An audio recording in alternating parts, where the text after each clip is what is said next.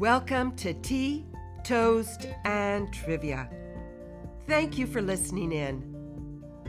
The search for excellence is intertwined in the story of humanity.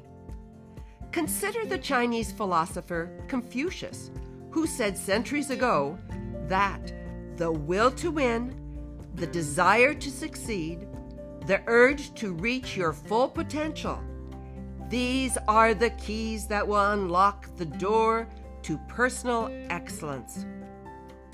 In our world, there is a plethora of books that guide us on our search. My question is Will we ever find excellence? Or will we ever be able to know when we have reached that exalted state of excellence? For answers, I turn to my dear blogger friend Liz from the blog Leaping Life. Once again, we are linking Edinburgh and Vancouver, which is 7,059 kilometers or 4,387 miles. So put the kettle on and join in the conversation. We would love to hear your thoughts on tea, toast, trivia.com. I am your host, Rebecca Budd, and I'm looking forward to sharing this moment with you.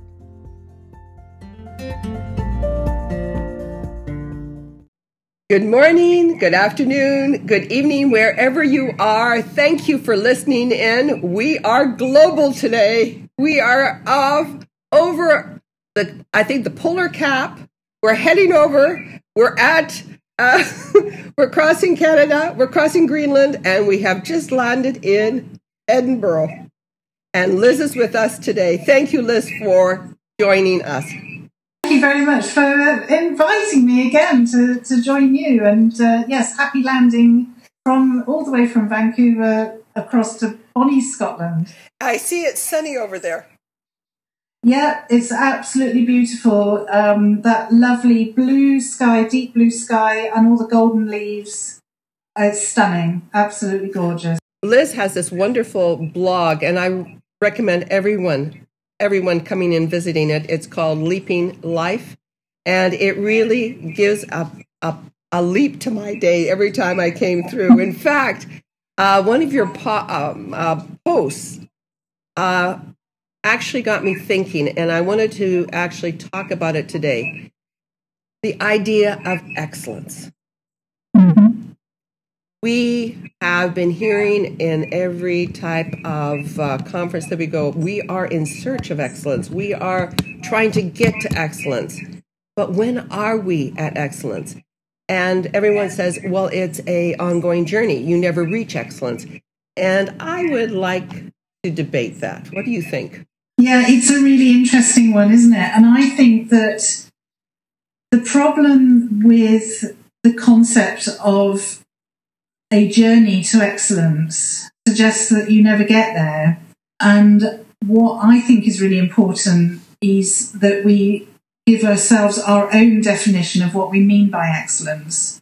And uh, one of the really important things, I think, an important place to start is that excellence should never mean perfection because perfection is the sort of death knell to any sense of creativity or living our best lives because what is perfection? It's unattainable. So I think the idea of saying to ourselves, okay, well, what is it that I feel is excellent for me in this moment, today, this week, whatever it is? And that might be, you know, if we think of somebody who's a writer, just picking up the pen and scribbling on a piece of paper, that might be all that they can do in that week for whatever reason, if they're not very well or something.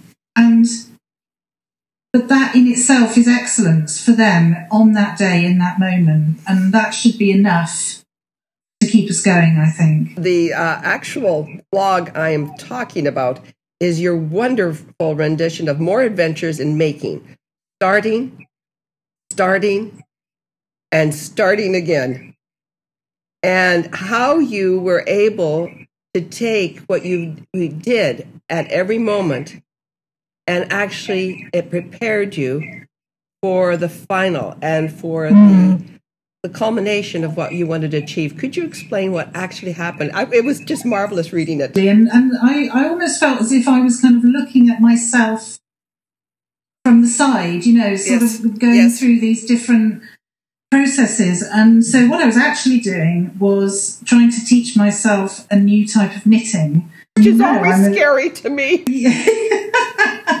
well, but you know, it's it's something. It's it's funny, isn't it? Because you know, in a way, it doesn't matter how good you get at something. There's always something new to learn. So you know, I consider myself to be an experienced knitter, but there was this particular type of knitting called brioche knitting that I wanted to learn.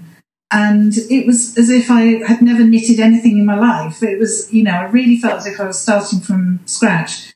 But I just kept in mind, even though as I was starting it and I was trying these stitches with different wool and, and different, different colours, and different it just was you know, it wasn't clicking at all, but I kind of think I was what I had in mind was something that my father used to say to me, which is the the the most wonderful thing that he kind of left me with really. He said to me one time, he said, You know, Liz, you're the sort of person that thinks if if something can be done, I can do it. Yes. And and he was he was right, really. That I, you know, I, am the sort of person that just thinks, well, you know, come on, this can be done. Let's just keep going, keep going.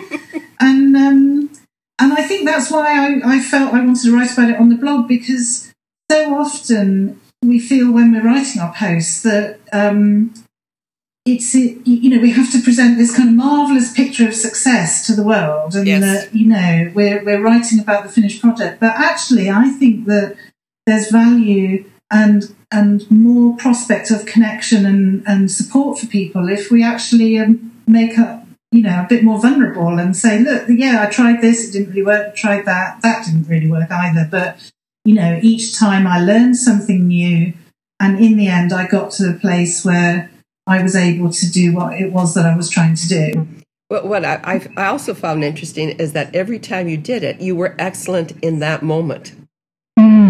And and when you moved to the next one you had all of that experience of that excellent moment to bring mm-hmm. it forward to the next moment. That would make it more excellent and yeah. and what i find is that when we are talking about we are in pursuit of of excellence it's like we're running a race or one of those uh, treadmills that we just never get off and we we run and we run and we run. And then the the a person comes across and says that was good. That was good. And then there's that but.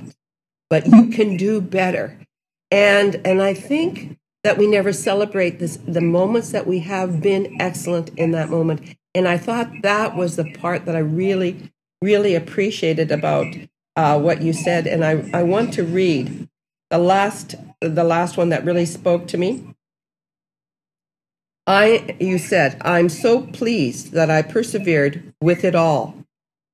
Those few weeks of trial and much error now seem totally worth all of the irritation and frustration. Perhaps this next quote is rather dramatic or a bit of knitting, but it feels all that useful. And then you go on to Maya Angelou. You may encounter many defeats, but you must not be defeated. And I thought that is the spirit of excellence and how you are are are looking at life as a whole piece, not just a piece that says I'm never good enough and I need to hurry and do better. We do better mm-hmm. right now. I, I completely agree, and I think that it's all too easy to not do something because it, it feels too big to tackle. Yeah.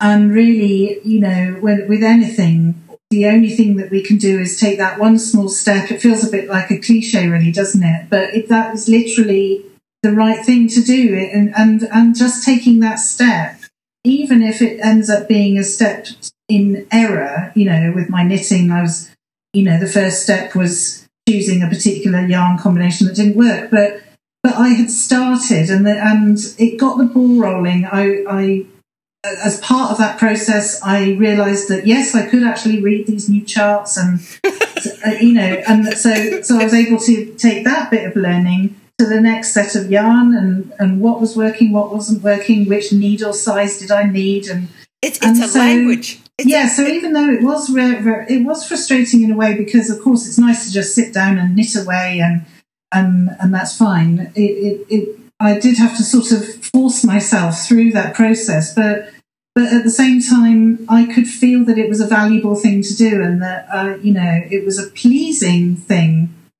The pain was pleasing in a, in a weird way, you know.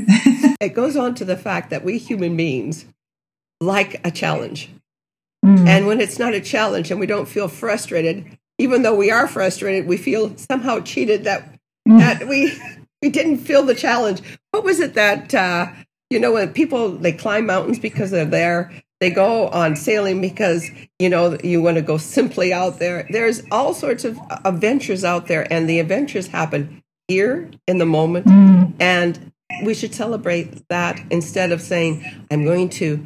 I'm going to learn this because it's not quite excellent, but tomorrow when I get there, it's always tomorrow. And I don't want it to be tomorrow anymore. I want it to be today and and uh, you know, Liz, I know that you are going to do some exciting uh, projects um, going forward. You're you're looking at um, meeting with people to tell their stories, and I think that that is going to be something I want to follow very very closely. I wish you all the best in that. And and uh, Liz, I have so many other things I want to talk to you about is it possible that you would come back and and I can just land over there?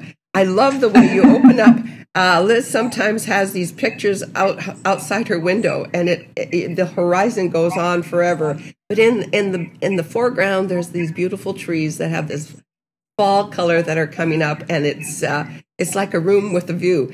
And and I think in closing, I want to say that your blog name, Leaping Life, is exactly exactly tells who you are. You leap.